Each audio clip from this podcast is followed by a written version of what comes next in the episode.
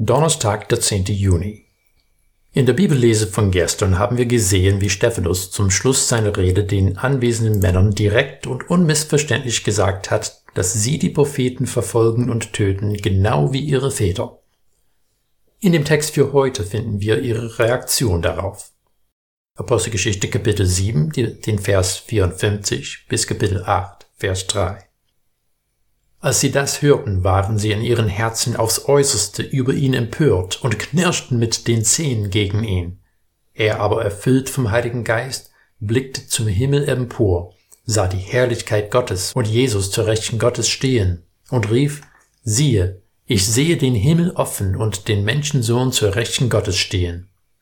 Da erhoben sie ein lautes Geschrei, hielten sich die Ohren zu, stürmten einmütig auf ihn los, trieben ihn zur Stadt hinaus und steinigten ihn. Die Zeugen legten ihre Kleider zu Füßen eines jungen Mannes nieder, der Saulus hieß. So steinigten sie Stephanus, er aber betete und rief, Herr Jesus, nimm meinen Geist auf. Dann sank er in die Knie und schrie laut, Herr, rechne ihnen diese Sünde nicht an. Nach diesen Worten starb er. Saulus aber war mit seiner Ermordung einverstanden. An jenem Tag brach eine schwere Verfolgung über die Kirche in Jerusalem herein. Alle wurden in die Gegenden von Judäa und Samarien zerstreut, mit Ausnahme der Apostel. Fromme Männer bestatteten Stephanus und hielten eine große Totenklage für ihn. Saulus aber versuchte die Kirche zu vernichten, er drang in die Häuser ein, schleppte Männer und Frauen fort und lieferte sie ins Gefängnis ein. Es ist eine große Ironie in diesem Text.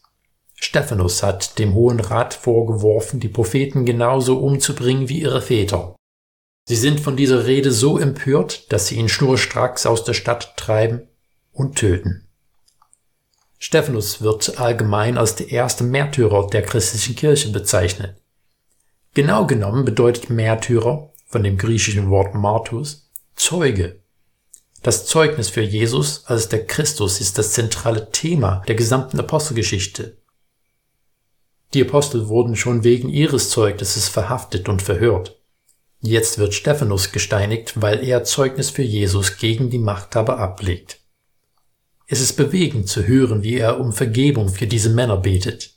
Es ist berührend zu hören, wie fromme Männer ihn bestattet haben und die Totenklage für ihn gehalten haben, auch wenn man davon ausgehen muss, dass der Aufenthalt in Jerusalem auch für sie riskant geworden ist.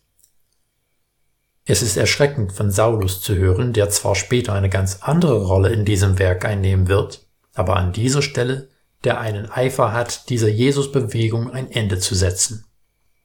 Es ist immer schwer und oft riskant, eine harte Wahrheit weiterzugeben aber dafür ist sie nicht weniger wahr.